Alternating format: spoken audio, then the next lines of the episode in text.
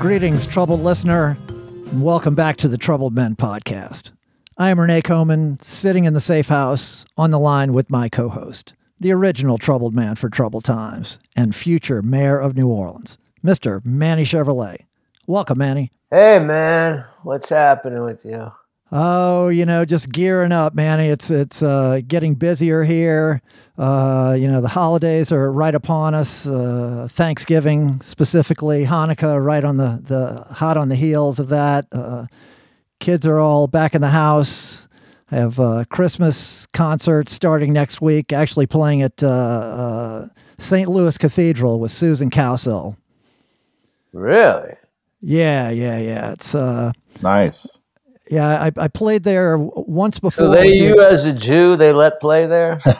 Yeah, they'll probably check my COVID card, but I don't think they're going to check my Catholic card. But you know how the Catholics go; they never let you go. You know, I did make my I'm a confirmed Catholic before I was a Jew, so the Catholics would disregard anything that happened after that. They'd say nope. That's the whole thing is like give us a child for 12 years. We have them for life. Well, it didn't quite work with me, but they would still count me because they didn't want to rape you.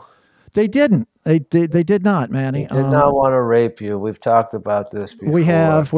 I mean, yeah. I'm thankful. I can't say my feelings weren't a little bit hurt, but it's. You gotta be thankful for some aspect of that.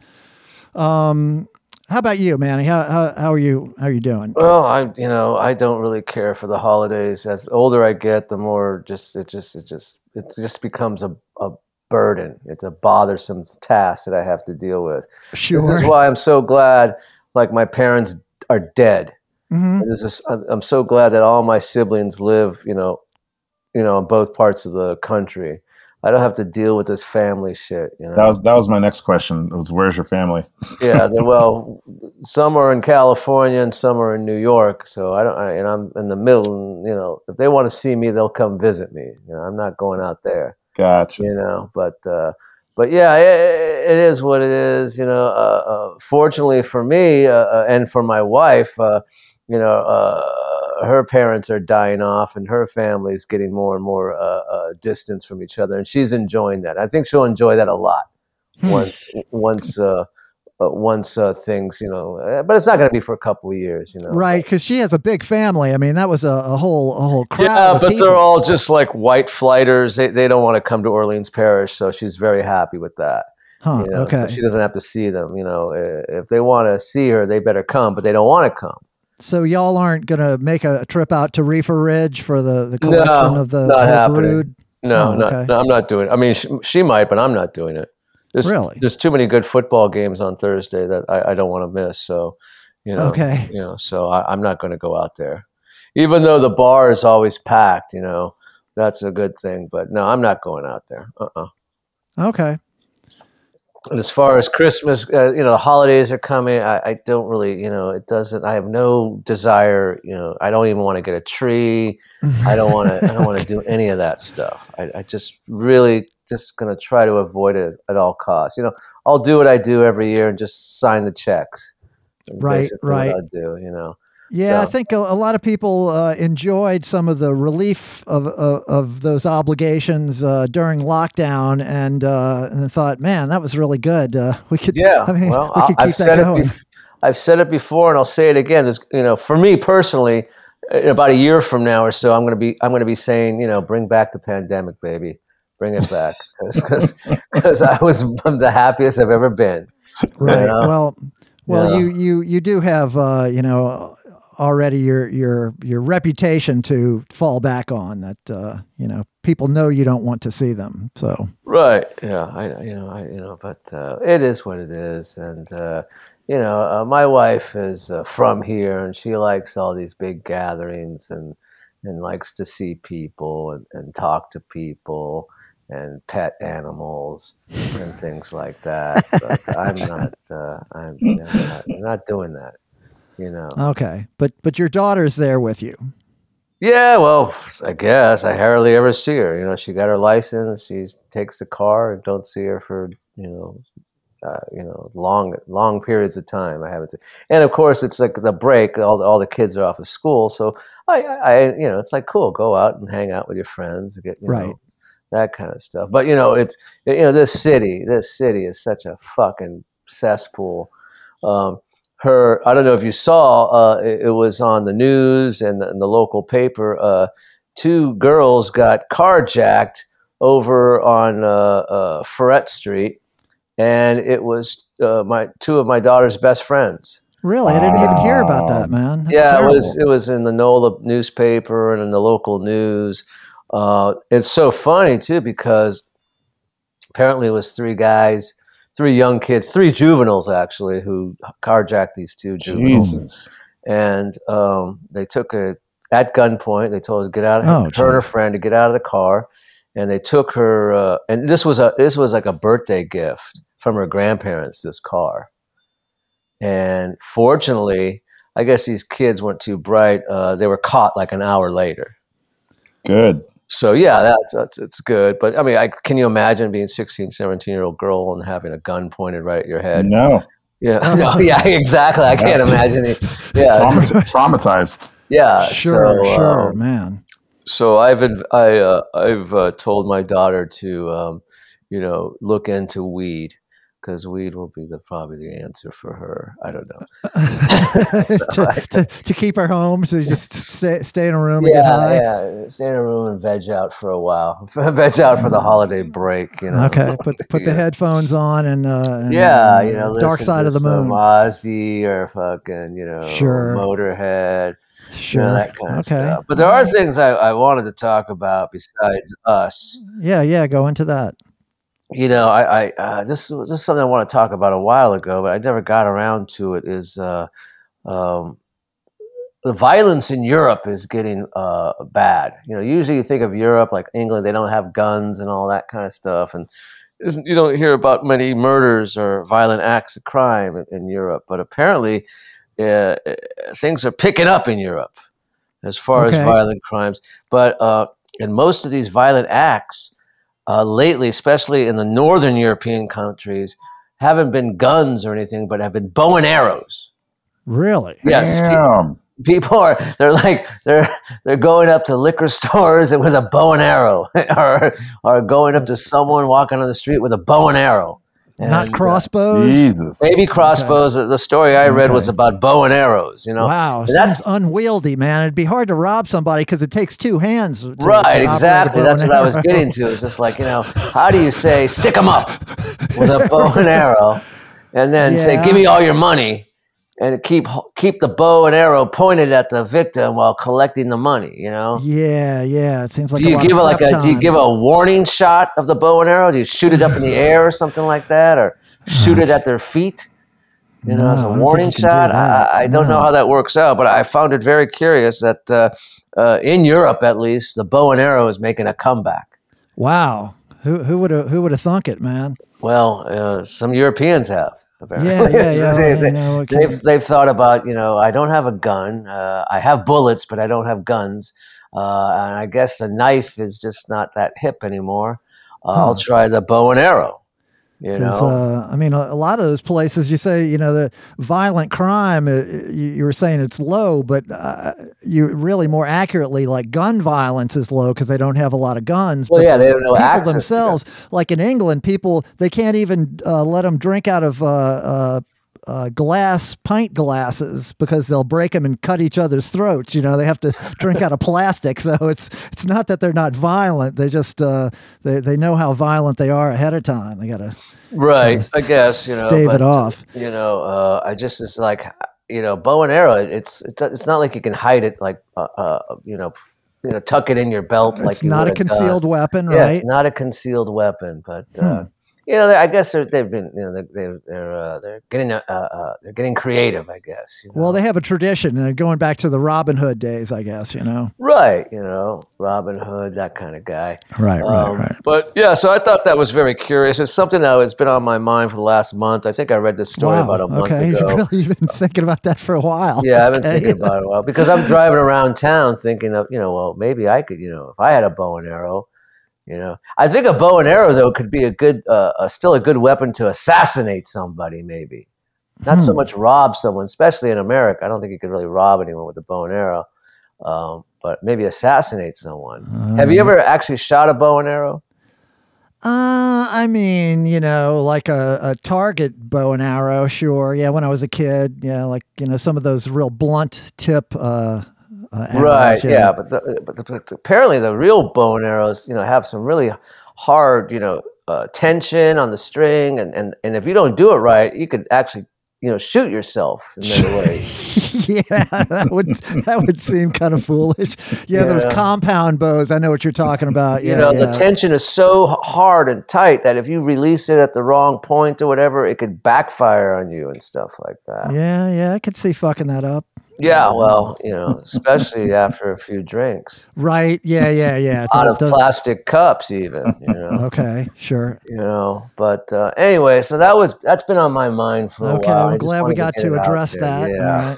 You know. But, you know, going back to the holidays, you think of, you know, what people, you know, we're already getting bombarded with the commercials, even though like the stores don't even have these products. They're still trying to say, you know, come to our store and buy things and stuff like that. Buy it on layaway or something. Buy it on layaway and all that kind of stuff. But, you know, and you see these, I hear these commercials. I see these commercials for like, you know, buy your loved one a diamond or buy them a car, you know, all these like really outlandish gifts and stuff that, you know, me and you, I can't afford any of that shit, you know? No. It's a waste of money. But I was thinking about, you know, being from LA and Hollywood and growing up with a lot of rich kids and stuff like that and seeing the kind of lavish gifts a lot of my friends' parents would dote on each other, you know, and all that kind of stuff. I was thinking to myself, would a sex change be a good gift for the holidays? Give someone a sex change. Well, it's a big gift. Well, yeah, depending on what sex you're going. Or small. Small, exactly. Yeah, I mean, it's an expensive gift, is what I'm saying. It's right. It would have to be the perfect gift for someone who really wanted that. Right. You know, you can't just give it to like I'm gonna give my cousin a sex change for a gift. Right. You know? It's random. Yeah, so it really have to be someone who wanted it. It was on their wish list. It definitely can't be Secret Santa at the office. Right, yeah, exactly. It can't be the Secret Santa gift, you know. I got a bottle of white wine, but I gave you a sex change. You know. Or I got you a Target gift card and you got me a sex change, you know. Okay, yeah. Well, that is becoming more popular these days, Manny. So, you know, it's a more popular gift than it would have been at one time. Out to the troubled nation, I'm sure there's some listeners out there who have thought about this, and maybe or now will say, okay, I'm going to do it. I'm going to give my good friend's mother-in-law a sex change operation. You know? Okay, well, again, it's a very extravagant gift. Right, yeah, and how do you wrap it? Extravagant and specific. Yeah. Well, I guess it would be like in the form of a card, you know. Yeah. Like kind of one of those, you know, good for one hug kind of cards. Right. You know, good this for card will get you. Yeah, exactly. This card is worth 5 hugs and 2 kisses and stuff like that. Okay. All right. And one fat cock. Okay. I don't know. You could just put that on a card anyway, you know, even without the sex change part, man. Exactly. Although that might get you reported to HR. Happy holidays and one fat cock, and I hope the new year brings you, you know, many more, you know. Okay. Kind of stuff. All right. Now we're getting somewhere, man. Yeah. Well, yeah. It's these are the things I think about. You know? Okay. I think about this stuff. All right. You know. But good one. Anyway, one more thing before we get to our guest. Yes. You know, did you hear? For 85 minutes last week, we had a female president. Did you hear about this? No, I didn't hear about that. Well, our president, Joe Biden, who I think is a hilarious guy. Sure. He had a colonoscopy, whatever you call it. Yeah. Colonoscopy. Yeah. And so he was actually under the gas for 85 minutes, apparently. And he wrote down, or apparently he said, while I'm under your president. So we actually had a female president for 85 minutes last week. Wow. First time in history. All right. And I was just surprised that she didn't try to pass a bunch of shit while he was under.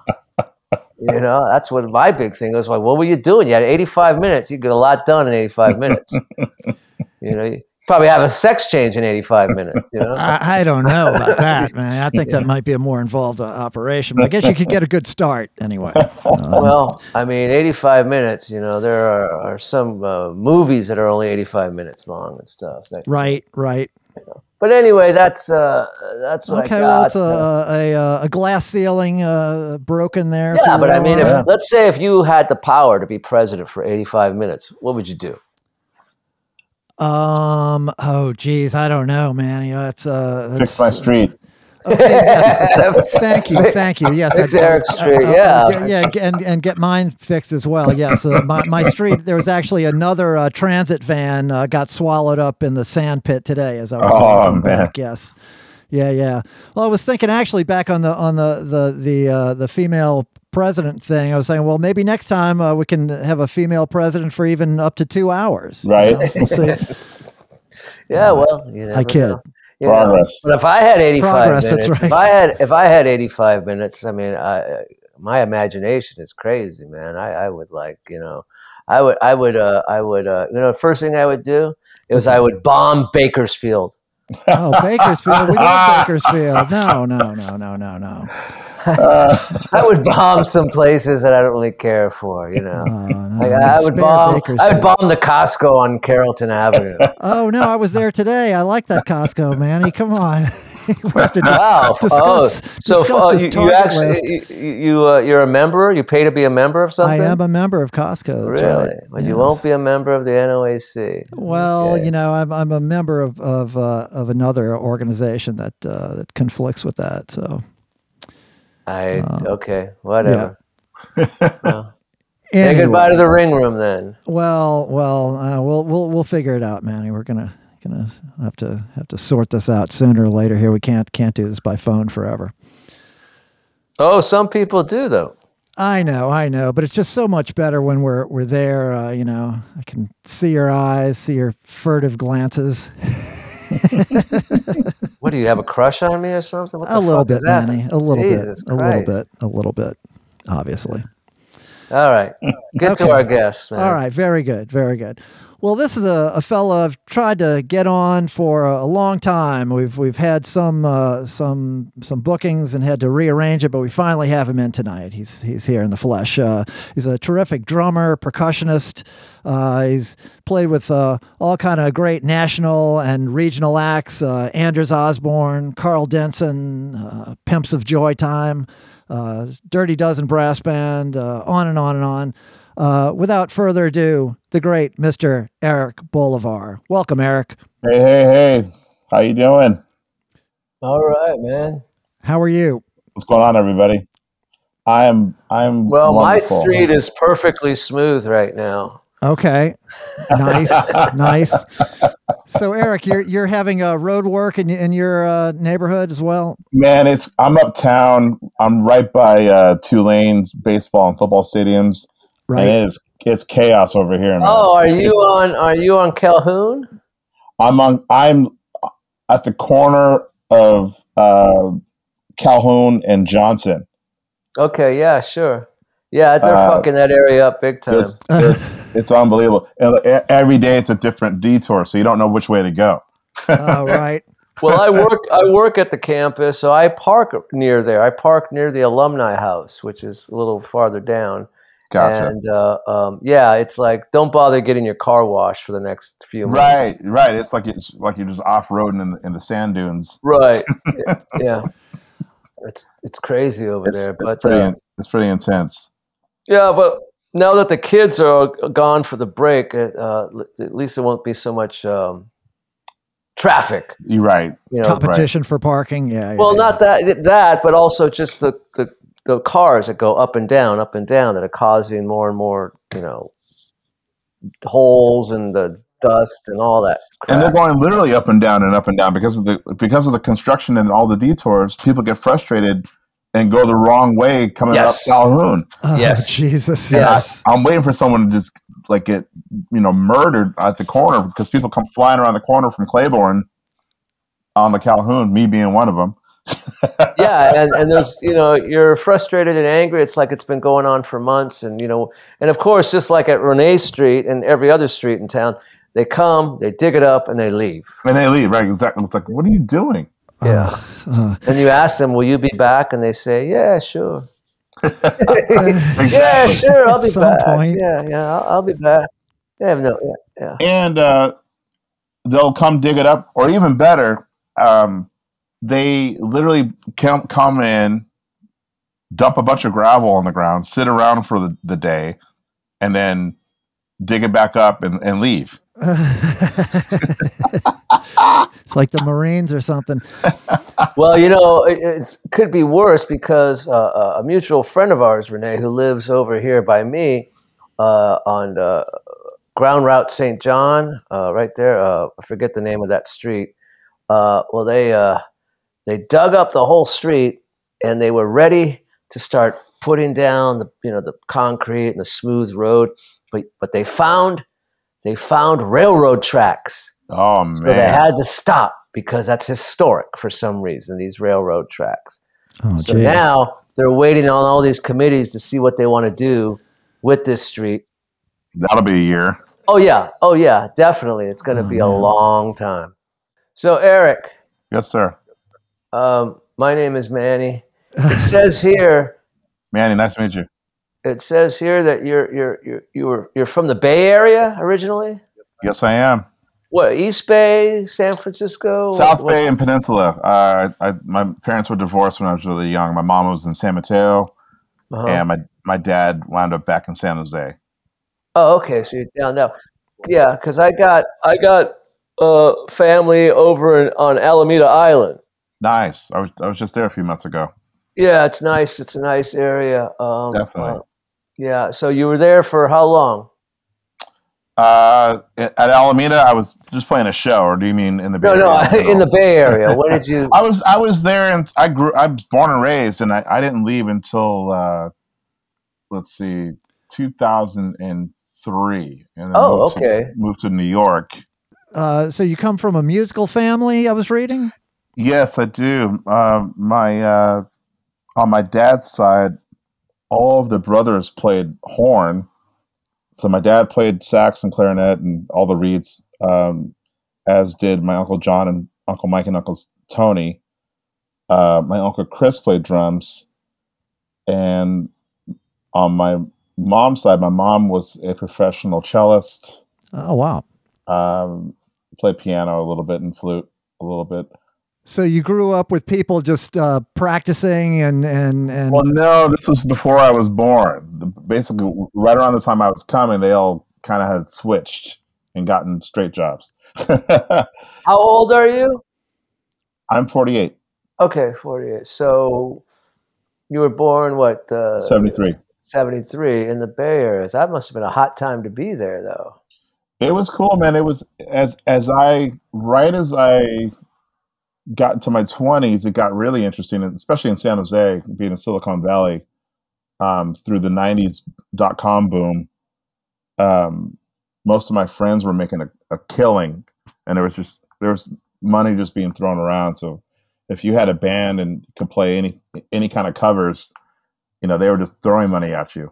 But also during that time, like the early 90s, there was a good music scene going on. Oh man, the music coming out, especially, you know, unfortunately, the Bay Area was still a little segregated club-wise then. As a San Jose musician, it was almost impossible for me to get gigs in San Francisco until I was in a touring band, and then the floodgates opened up, and I could do almost anything I wanted. But up until then, it was damn near impossible. Oh, you're a San Jose band. Oh. Really, a certain provincialism. It was elitism, provincialism. Yeah, it was really bizarre. And you weren't gay, right? No, I was not.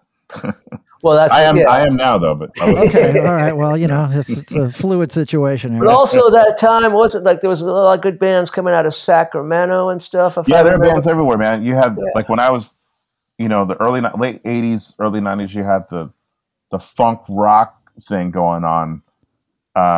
You know, you had Primus coming up. You had Psychofuncopus coming out. You had, Fishbone was still killing back then, you know, coming up from L.A. But you had also the Humpty guy. Humpty was happening there. Yeah, you had the hip-hop thing. You had T-Short. You had Digital Underground, Tupac. Right. Yeah, all those guys were happening. It was a huge scene, man. You had, going back a little bit, Tracy Chapman had just blown up. Green Day had just started to get going. Smash Mouth from San Jose. A little later, like mid '90s, had their breakout.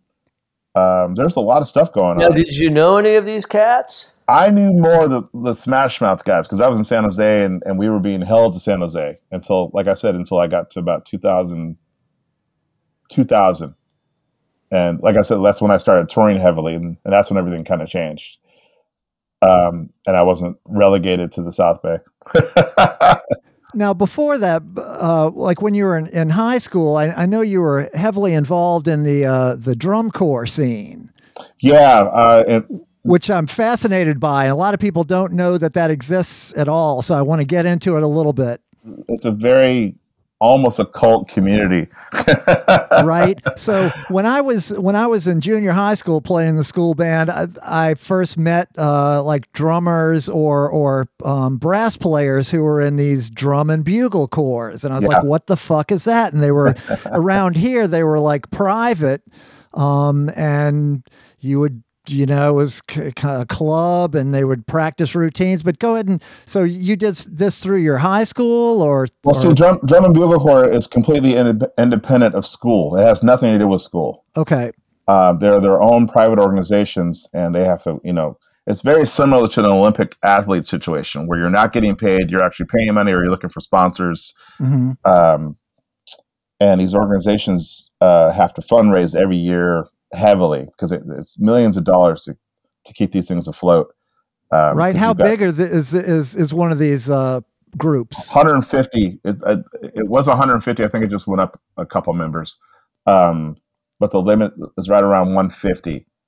And then the design staff and administrative staff is huge and they're getting paid. They get, paid pretty good money, especially at the top, the designers. And then now how'd you get involved in all this? Well, my high school and my middle school had a drum and bell corps. Which a lot of people from drum corps and my future high school went through. So it was kind of just this kind of pathway of drum corps alumni, and with those, I'll just say the name. The Santa Clara Vanguard is where I marched. And you guys were world champions, right? Oh yeah, multiple times. Nice.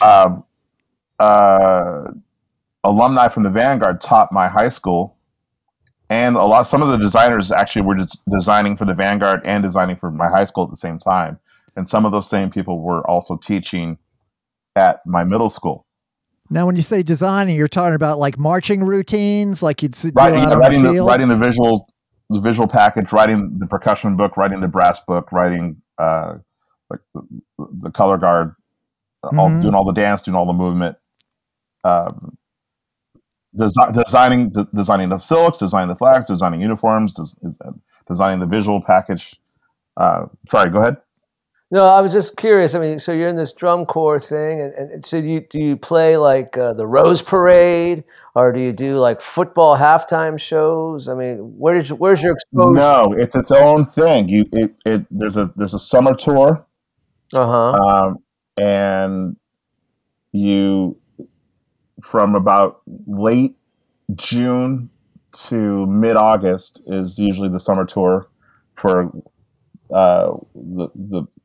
the big organization, which is called Drum Corps International, which sponsors all these events. Yeah, we've had a lot of drummers on this show. Uh-huh. And the one thing that they all said that they have in common is that they're always the last guys to get laid. in the bands. Now, well, if you got 100 drummers, someone's about to get laid, right? Well, I can understand that because there's so much equipment you got to pack. Yes, as no matter how much you've connected with somebody or somebody's flirting with you or whatever's going on during the show, by the time you get all your crap out of they're gone, and the trumpet player has actually taken them to another bar. Right. Absconded with your date. And they've actually come back because that bar was lame, and they're telling you about this other party they heard about that they're going to go to now. And you're still packing up. And you're still packing your gear. Still, yeah. And I've gotten one cymbal off of a stand at this point. Well, so man, but these drum corps, I know there's some incredibly precise razor drummers in there, right? Yeah, the level of talent and musicianship and it's just unbelievable. Even since I've marched, which was considered the Stone Ages now probably to the new members, but just the level of complexity and everything that's required of you and everything that's being asked of you is just unbelievable. There's no the days of having the slightly overweight or the one couple big guys in there are no more because it's so athletic.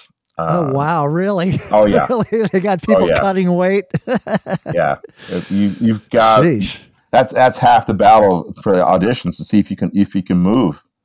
You know, wow. If you're not familiar with this, you're probably thinking, da da da da da da da da. It's not Sousa marches. No, this is like super modern compositions. A lot of custom compositions.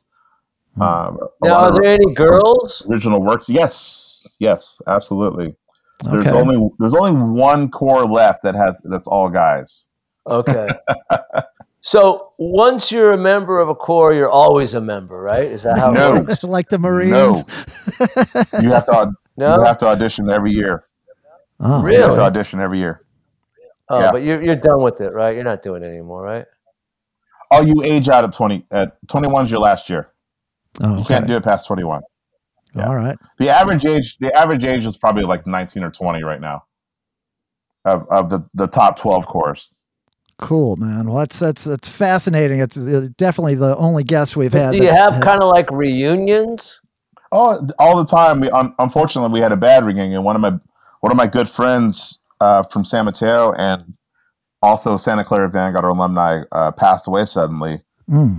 Sorry, a couple months ago. So we unfortunately had to have a celebration of life at the Corps Hall.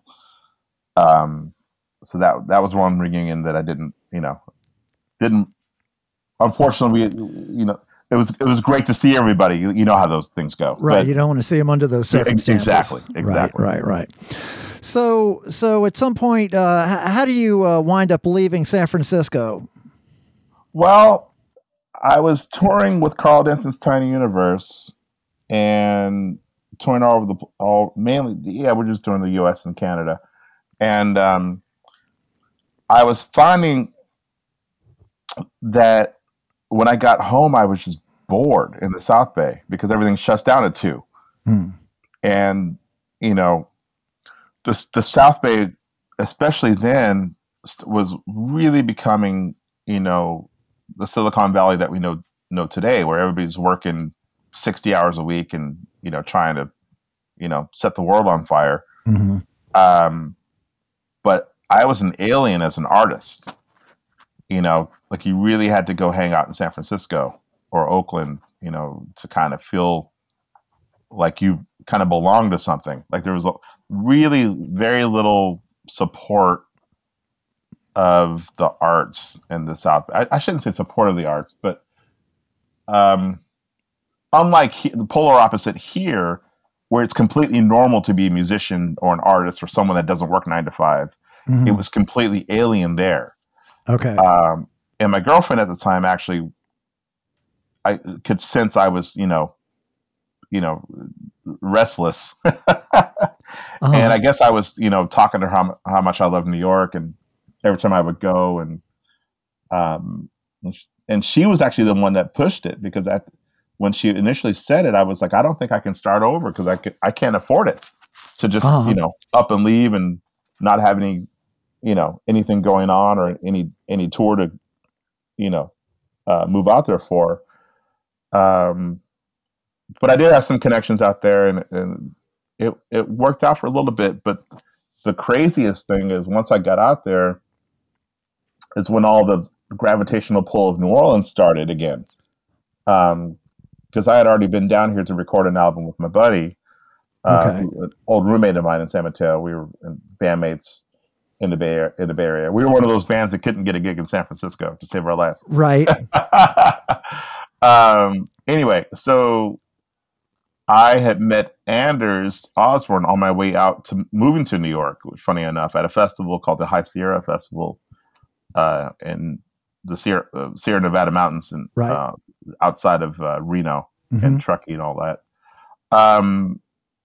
And he was coming through New York, of course, during a blizzard, and I wound up going down and sitting in, and he called me a few days later to play a New Year's Eve gig at the Maple Leaf.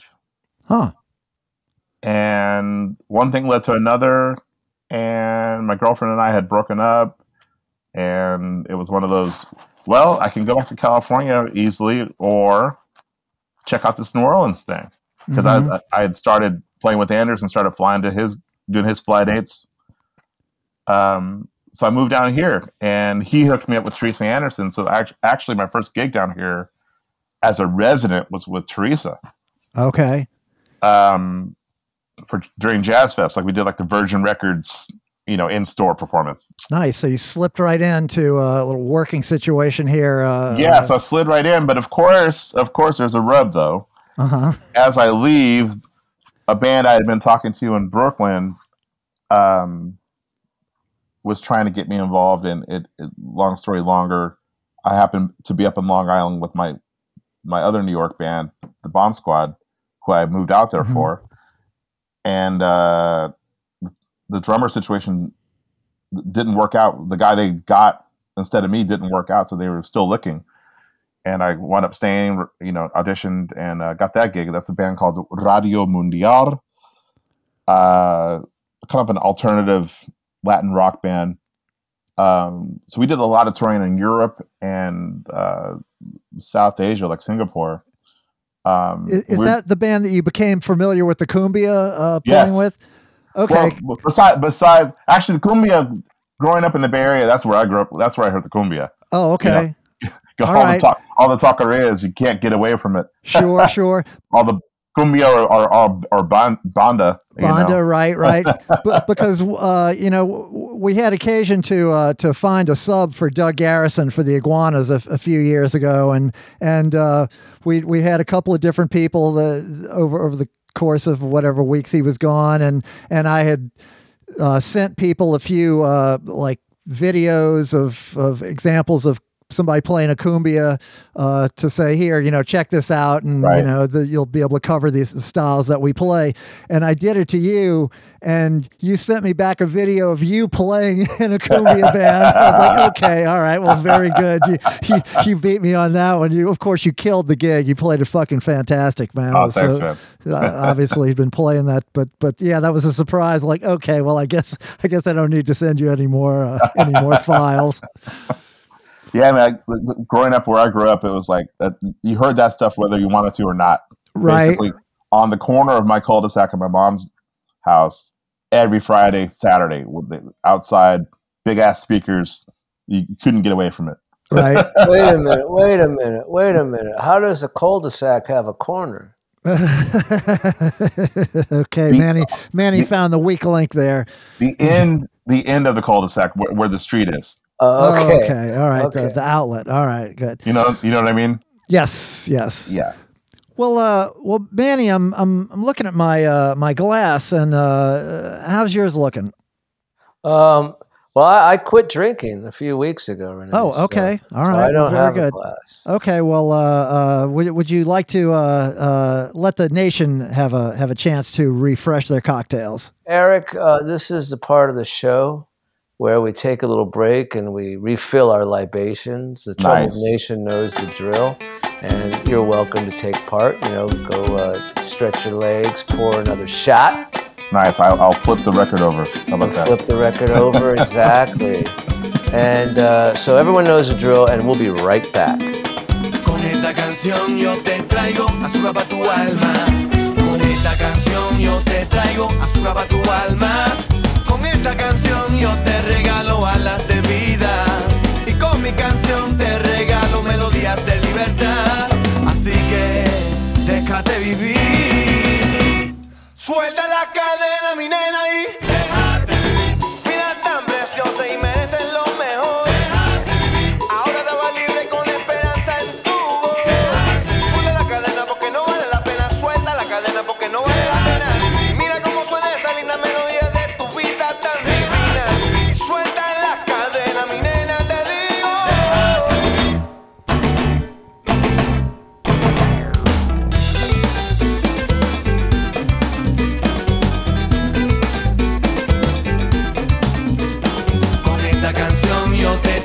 Azúcar pa' tu alma.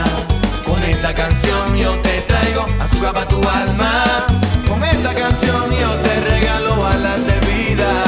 Y con mi canción te regalo melodías de libertad.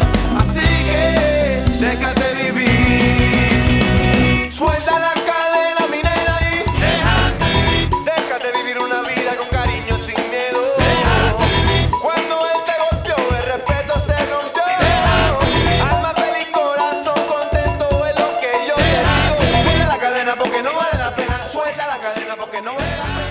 And we're back with Mr. Manny Chevrolet, back with our guest, Mr. Eric Bolivar. I am Renee Coman. And Eric, you know, we're back to listener-supported operation here. And and actually today is Giving Tuesday, Mandy. What is wrong? You really have a thing for me, don't you? I've always had a thing for you, Manny. You know, it's we have a thing. Yeah. But yes, it's Giving Tuesday, and so what better day to you know, support the podcast that you listen to week in, week out. You know, avail yourself of the PayPal link. The it's in the show notes and the Facebook page. Also have the Patreon page. You can be a patron, support us week in and week out, and right in time for the holiday gift giving season, we still have the Troubled Men Podcast T-shirts there at Bonfire/Troubled Men's Wear, and that link is also in the show notes. And we want to give a shout out to Sarah Essex for her support for the podcast this week. Sarah knows what's up. Sarah, right on. So, who decided that today was Giving Tuesday? I don't know. That's I don't know who came up with that hallmark. Same people who decided on Taco Tuesday. It could be, you know? or when it was Daughter's Day or Son's Day. I didn't sanction either of those, but I did see that they came around. Well, you know, it's funny because last Tuesday, and I thought you would have jumped on this big time, Renee. Last Tuesday was here we go. National Fast Food Day, where if you went to your fast food restaurants, you can get free French fries, free Whoppers, and all that kind of stuff. Really? No, it was. I don't eat a lot of fast food, Manny, but I will have some. I will have some McDonald's French fries on occasion. Those are pretty good. Yeah, well, you like the Popeyes though too, don't you? Popeyes and Wendy's. I like the Wendy's chicken sandwich. Yes, spicy chicken sandwich. That's a favorite of mine. Not so crazy for the Popeyes chicken sandwich. I wanted to like it, but it was too greasy. Right. Yeah. Well, I just thought it was free food, and you would be first in line. Yeah. You know. It's, you know. I like something for free, but only if it's worth having. Right. Okay. Well, yeah, it was last Tuesday. Now I don't eat fast food. I haven't had fast food in years. I don't care for it because you know, people say, "Oh, come on, let's get something quick. We'll just go over here to this place." And I always say, like, when my wife says it, or my daughter says it, or someone I know says it, I'll just say, "We can do better than this." Yeah, it's pretty much, you know, we can do better than this. Sure. So what do you do when you're in a hurry then? If I'm in a hurry, I'll skip. I'll just, you know, I won't. I'll have a cocktail. You know, I don't need to eat. Now you quit drinking, so it's going to be tough going forward. Yeah, so no. Like, you know, when I'm on road trips or something like that, and someone in the car says, "Come on, I'm hungry. Let's just pull over here to this fast food joint." And I always say, "We can do better than this. We can." You know, you can do better than this. You really can. If you look for it, you can do better than this. Right. Sure. Yeah. But Eric, thinking of doing better. Yes. Why New Orleans? Because initially, because of my buddy Jason Holman was already down here and flying me down to record and do stuff, and then Anders was doing the same thing. I was playing with Anders and doing all his gigs. He wasn't playing a whole lot then. He was in between management, in between labels, in between everything. Right. Let me ask you something. What kind of name is Anders? What is it? Is that short for something, or what does Anders mean? Anders is very Norwegian. It's Norwegian. Okay. Well, he's Swedish, though, isn't he? I'm kidding. Okay. Yeah. It's Swedish. Yes. Oh, okay. He's from Sweden. Yes. So you come down here to be in his band, but he's not really working a lot, but you immediately fall in. I mean, looking at the list of New Orleans bands you've been in, it's amazing. You've played with everybody, man. Yeah, but pretty quickly I started getting calls. Torkanowski started calling me for stuff. And David Torkanowski, great piano player. Yes, David Torkanowski, shout out. And then I was living with Kirk Joseph and Vanessa Joseph on the family compound. Tuba player from Dirty Dozen Brass Band. Dirty Dozen Brass Band, yeah. So he would have my car when I was gone, and I would fly in, and he'd pick me up, and I'd have my car the whole time I was here. And one of those transitions didn't work out, and he made me miss my flight. Okay. So I had to stay an extra day, and he happened to have a gig subbing for Matt Perrine, another great sousaphone player, mm-hmm. with this weird trombone band called Bonorama. And he's asked me if I wanted to go. Uh-huh. I said, sure. And then I wound up meeting Mark Mullins and Craig and all the guys, and I sat in, and then they started calling me for gigs. Right, yeah. So between Anders, Bonorama, and Radio Mundial up in Brooklyn, and all the other random stuff I was getting, I was pretty damn busy. I'll bet, man. I'll bet.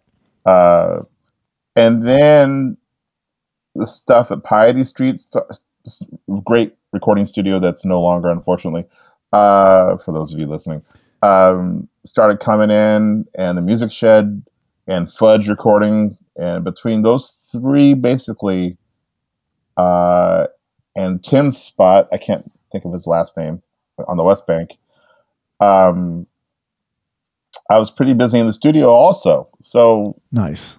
All of a sudden, I was flying back and forth between Brooklyn and here, and doing a lot of European touring with Radio Mundial, and stateside touring, you know, with Bonorama and with Anders, and then subbing for Dirty Dozen and whoever I could, you know, whoever called, basically. Right. Now, where were you playing in Europe with the Latin band? All over the place, man. We were, you know, UK, Switzerland, Belgium, Italy, Turkey. Wow. How big of a band is that? Five pieces. Oh, okay. Quattro and doubled on guitar. Mm-hmm. Two guitars, basically bass, percussion, and drums. Oh, okay. That's a tight little unit. Yeah. I like it. Yeah. 4-part harmony a lot of the times, at least 3, but sometimes 4. It was really good. And I, if I might say, I was definitely the most non-good looking person in the band. I was at my heaviest, and these are some good looking guys. So girls were freaking out on this band. Yeah. Everywhere we went. Okay. It was crazy. I mean, nice. Like setting records at merch, you know, at festivals for merchandise, and, you know, people clamoring and getting in line, you know, way before we were even, you know, gonna be over there to sign anything. It's just crazy. Okay, but yet it couldn't compete with the allure of New Orleans. What happened was one of those behind the music stories. Okay, good. We like those. One of those record label stories of the record labels, you know, promising this and promising that and promising this and promising that, and they're supposed to send our albums to these on tour ahead of us to all these festivals, and they keep not doing it. So finally, they re-signed another contract. We've demoed a million songs. We've been rehearsing for what seems like 2 years. We finally get into the studio. We finish this album. It's finished. It's great. And the record label folds. Oh, God. Yes. Classic story. Classic. And then on the other side of it, I have to be completely honest. Two of the leaders of the band were brothers, and they had a very, at the time, volatile relationship. No, you don't say. Never heard of that. Brothers fighting. So it's one of those things where, like, contractual things where if we were to start over, we'd have to change our name, or somebody was still going to own us, basically. Right. And own the publishing on these songs that weren't even released. You know, so. so you took that as a sign, writing on the wall. Yeah, so we're like, you know what? We played our last shows in Singapore and went out on a high, had fun, and I flew back to New Orleans, and that was it. I bet in Singapore you went out on a high, I bet, huh? Just a knowing chuckle. That's all you're going to get from me. I don't do anything. I drank, but I didn't partake in any other substances. Now, these two brothers, these were the good-looking guys, right? Who all the girls were screaming for, right? Them and the percussionist and the bass player, yes. And where are these guys today? They are all still doing music and or doing film. They're all still super busy. The bass player on that last trip is actually Brian Jay, who is the leader of Pimps of Joytime. Okay. Who asked me actually in Singapore, say, hey, I've got this new project I've got. I'd love for you to be involved. And that kind of segued directly from Radio Mundial into doing Pimps of Joytime gigs. And you played with those guys for a long time, huh? For a long time, off and on for a long time, yeah. Just like Anders, it was off and on for a long time, you know. Which is nice to have a whole bunch of different things you can do. You don't get drugged out doing one thing. Yeah, it always seemed like when I did one thing, bad things would happen. Not bad things, but just it wasn't.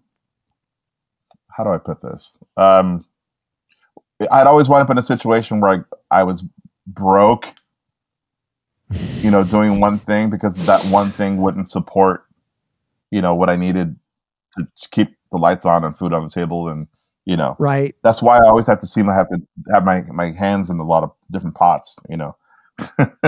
Yes, well, you know, in the music business, it's always good to say yes to everything, and hopefully, you know, 10% of it will actually come to fruition, and you know, hopefully, it all just lines up. That it's not all in the same day or something, you know, when these things do. That's where I'm at now. I seem to have nothing going on, no offers for 2 weeks and then 3 on the same day.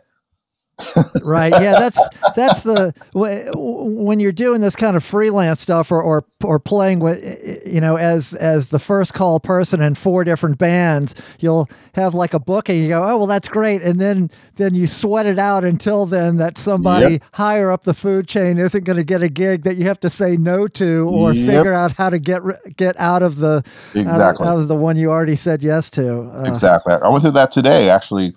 John Groh. Hi, John. You're probably listening. Yes.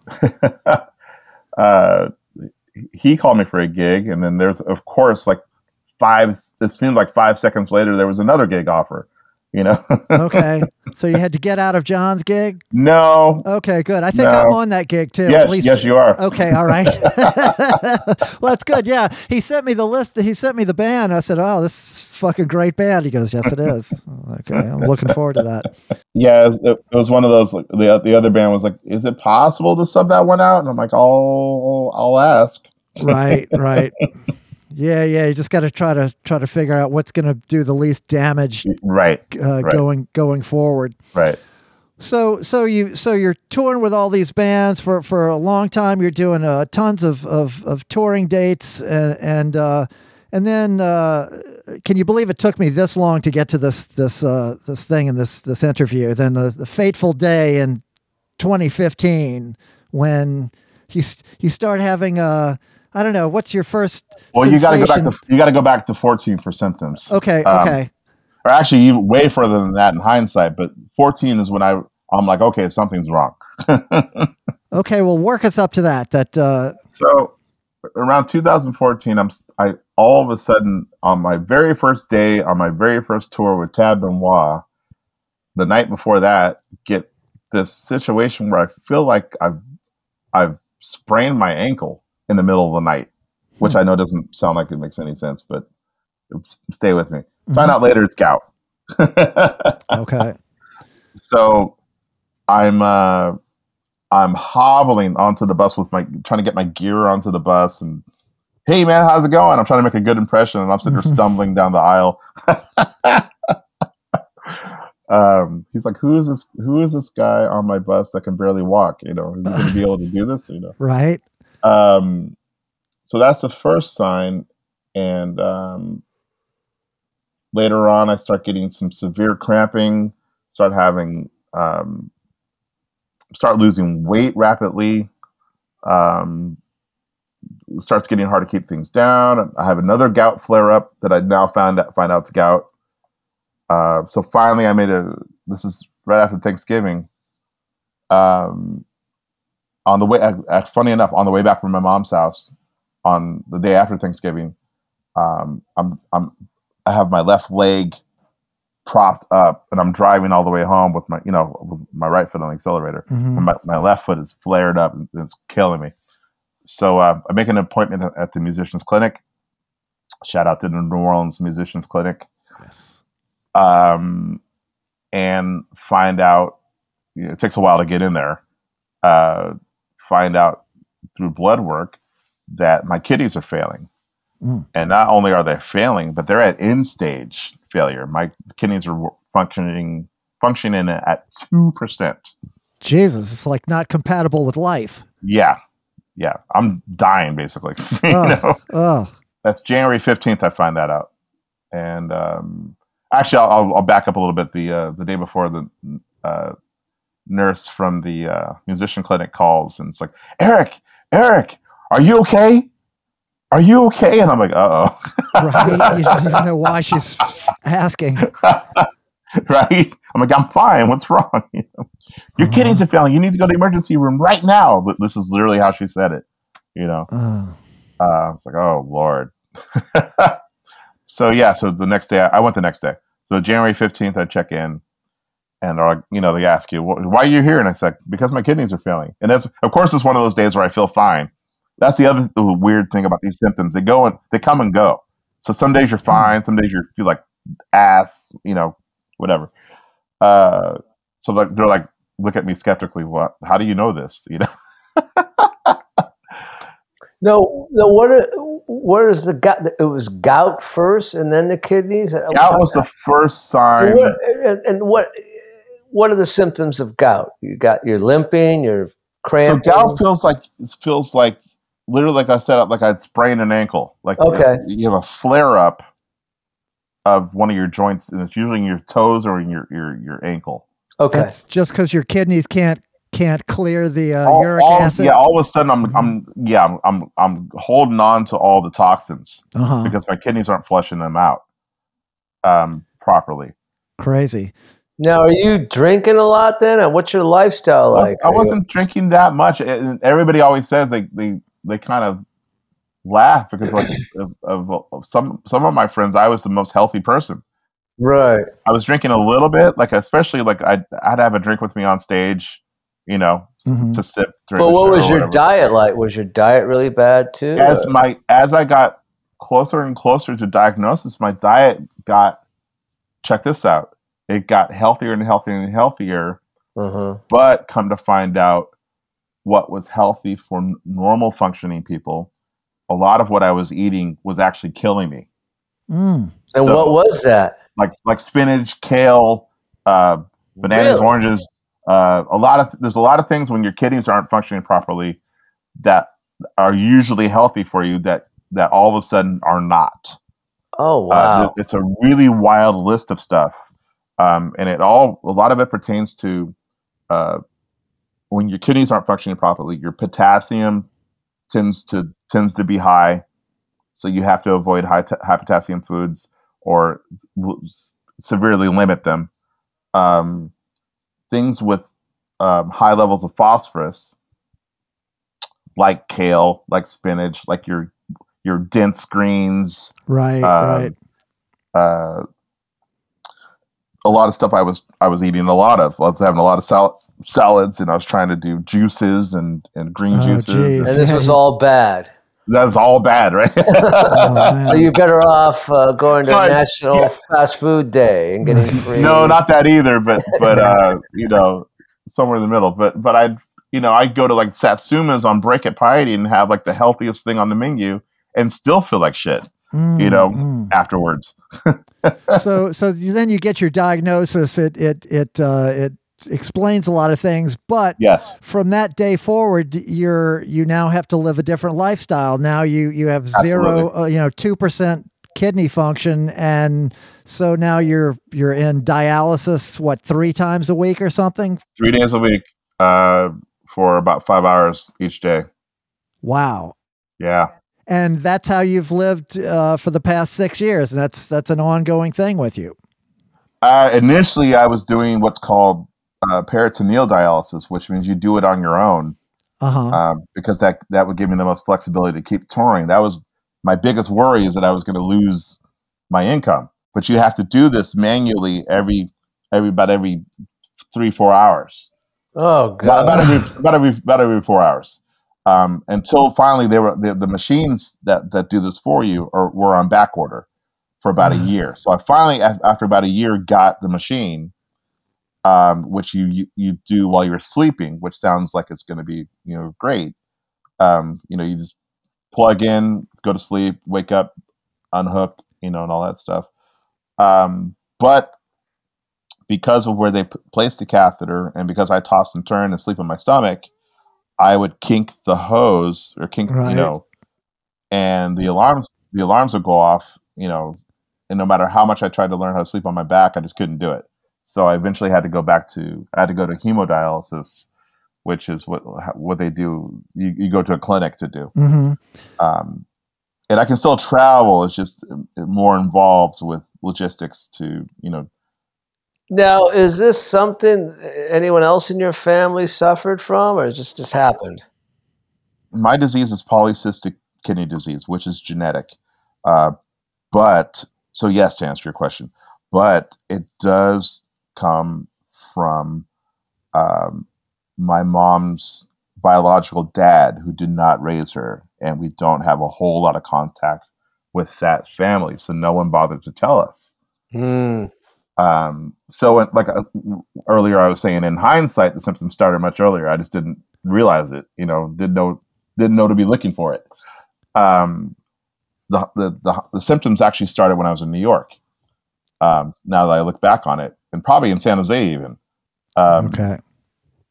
But you're young and you don't think about it. Yeah, I'm thinking my sleeping habits are crazy because they change every day. Like I'll be in the studio one day and they'll have a 5:30 a.m. flight the next day, and then I'll be up all night playing somewhere and then have to go straight to the airport and then play and then fly home and just crazy scheduling. So I thought, I'm just not getting enough sleep. There was always a way I could justify why I was feeling bad. I'm just tired. I've been gaining weight. I'm eating like crap, or whatever. But the fatigue stuff started really early. Like I was on a 4-floor walk up, and I'm in Brooklyn, and no matter how many times I walked up the stairs, I would be damn near dead at the end of it. And you figure, usually, when you start something like that, after a couple of months, you start getting used to it. It gets stronger, yeah, right. You're right. And I never would. And that was, looking back, that's one of the first times. So a couple of years, and I'm like still dying at the end of the stairs. So one of the things with kidney failure is anemia. Mm. You're not getting nearly enough oxygen to the blood. Now, are you a smoker or anything like that? You never were. Nope. A healthy guy, man. That's crazy. Well, so nowadays you manage to. I know you were one time you were telling me you can do like bus tours because it's easier to to schedule dialysis out on the road if you're in a bus tour. Yeah, bus tours traveling through night. That's the key, is traveling through the night, so you have all morning and early afternoon to do whatever you need to do, as opposed to a van tour where you're traveling all day. Our bus tours are much easier. It's still not the ideal situation, of course, but it's doable. A van tour more than a couple of days is damn near impossible because of like I said, you spend all day in the van as opposed to on a bus where you roll into the site early in the morning. Yep. It's crazy that you're able to keep all that together, man. It's, most people, they have a hard time just being on the road, just feeding themselves. You can go out and another thing I was thinking about, it's like some people can handle so much and not complain, like yourself. And then, other people can complain about anything. Yeah. Yeah. I mean, I've got a kid that puts it all in perspective to me. My daughter, it's like, I've got to be here for her, period. End of statement, end of thought. You know what I mean? Right. And no matter what, it's like, yeah, there's some days where I let myself get a little frustrated, for my situation. And I don't tell too many people, but, I tell a couple people every once in a while. It's like, I really want my time back. I feel like I've lost some valuable time. And one thing, I'll just to be completely, while we're on that topic of just being honest, mm-hmm. It's like the most frustrating thing about this whole thing is of the time lost and the timing of it is that I feel like my playing has gotten to a point where it's never been better. And mm-hmm. I feel like I've reached this peak in my playing. And right as that happened is when the diagnosis happened. So that's been kind of frustrating. Sure. Man. Like I feel like I'm going out and killing these gigs, but they're few and far in between, instead of, going out on the road for long periods of time. Now, during the whole pandemic, when you weren't able to play, how were you surviving, man? Initially, like the first 6 months or whatever, the initial stimulus helped you out, yeah. Helped me out, and then I fell into one of those people that didn't qualify for stimulus after that. Mm. So I would like to say officially, thank God for Music Cares. Yeah, it's a great organization. Yep. Yes, because without them and without family support, I would be on the street. Mm. No joke, right now. Man, oh man, that's it's a crime, Eric. Holy cow! And your daughter's here in New Orleans with you. My daughter's here in New Orleans. I just saw her tonight. We went to dinner. Me and her mom we split custody. We're really good friends. Also, I'm in a really good situation with her mom. We're still really good friends, and that doesn't happen a lot, right? From what I'm hearing, from other people. We all hang out on La Mata Lane. Oh, very nice. Okay. Very nice. Very, very Frenchy. Right. Well, thank God. It seems like things are opening up again. I know you got a bunch of gigs coming up. Well, not really. No. Okay. Well, hopefully you'll have a bunch of gigs coming up. I've got a handful of gigs. I've got. Let's see, 1, 2, 3. I've got like 4 in December. Okay. All right, Nation. Well, you heard that. Eric's got room on his calendar. Yes. Holy cow. I noticed also you've done a lot of work on some movie soundtracks. Yeah. That's been saving my life, man. My I should have mentioned that too. My buddy Tree Adams out in LA, who was the composer for NCIS New Orleans, and now the NCIS Hawaii, gives me a lot of work. I do a lot of percussion stuff for him. And you're able to do that from home?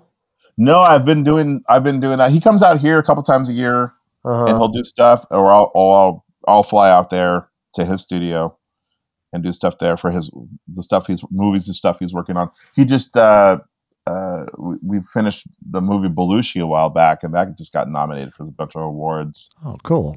I still haven't seen it. I really want to see it. It's about Jim Belushi? Yeah, John. Yeah, I don't think anyone's going to see a movie about Jim. The trials and tribulations of Jim Belushi, yeah. Sounds like a winner. Definitely. But yeah, besides that, I've been on the show. I've been on Treme a few times. I was just in Green Book and one night in Miami. Right, I saw you in Green Book. Yeah. That was cool. That was filmed over at Ruby's Roadhouse. That was Ruby's Roadhouse. That whole scene. Yeah. So I've been in the. And, I've been recording movie stuff and in some stuff, in some TV stuff, and recorded, the music for some of those things, and been in, on the camera, and some stuff I'm just on camera. It's been kind of cool. Excellent. Yes. Eric shows up everywhere. I'm trying. Yeah, no, you're doing it, man. You're doing it. As soon as they let us get back to it, you'll be right there. I'm trying. Looking forward to playing this gig with John Groh coming up here. And Eric, we're here closing in on the end of the podcast. So I'm so glad we got you finally. I'm me too. I'm like a dog with a bone. I don't want to let go. So I'm glad I finally landed you in the boat here, to mix metaphors. And thanks so much for coming on the podcast. And my pleasure. Eric, as always, we like to say trouble never ends, but the struggle continues. Good night. I like that. Good night. Good night. When the rain falls,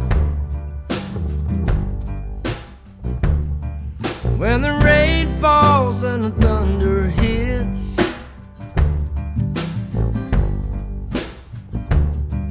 when the rain falls and the thunder hits and lightning strikes.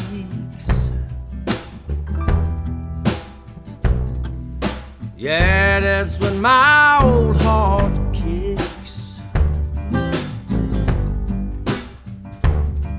When the sun shines,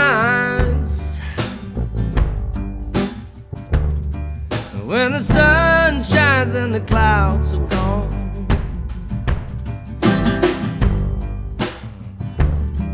When the sun shines and the clouds are gone and the day is bright.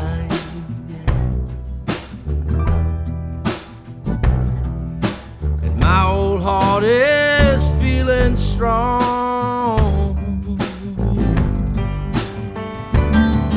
Yeah, my old heart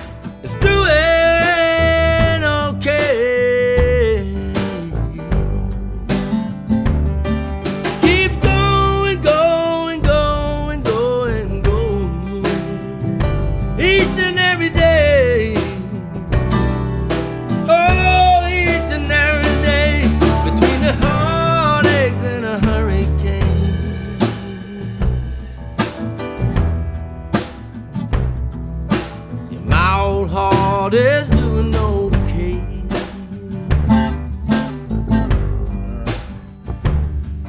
At the break of dawn, at the break of dawn, when the darkness leaves, at the break of dawn, when the darkness leaves, with all of my sins, yeah.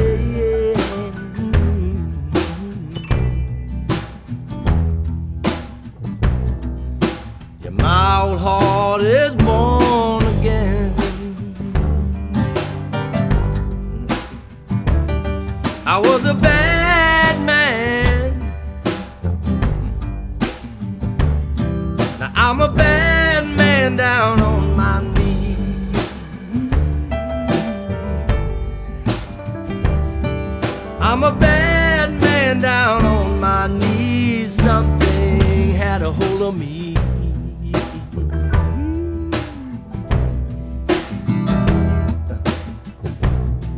I think my heart is finally free.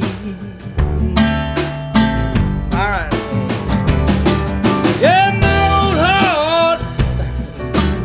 Yeah, my old heart is doing okay. It keeps going, going, going, going, going. Each and every day. The heartaches and the hurricanes, yeah, my old heart is doing okay.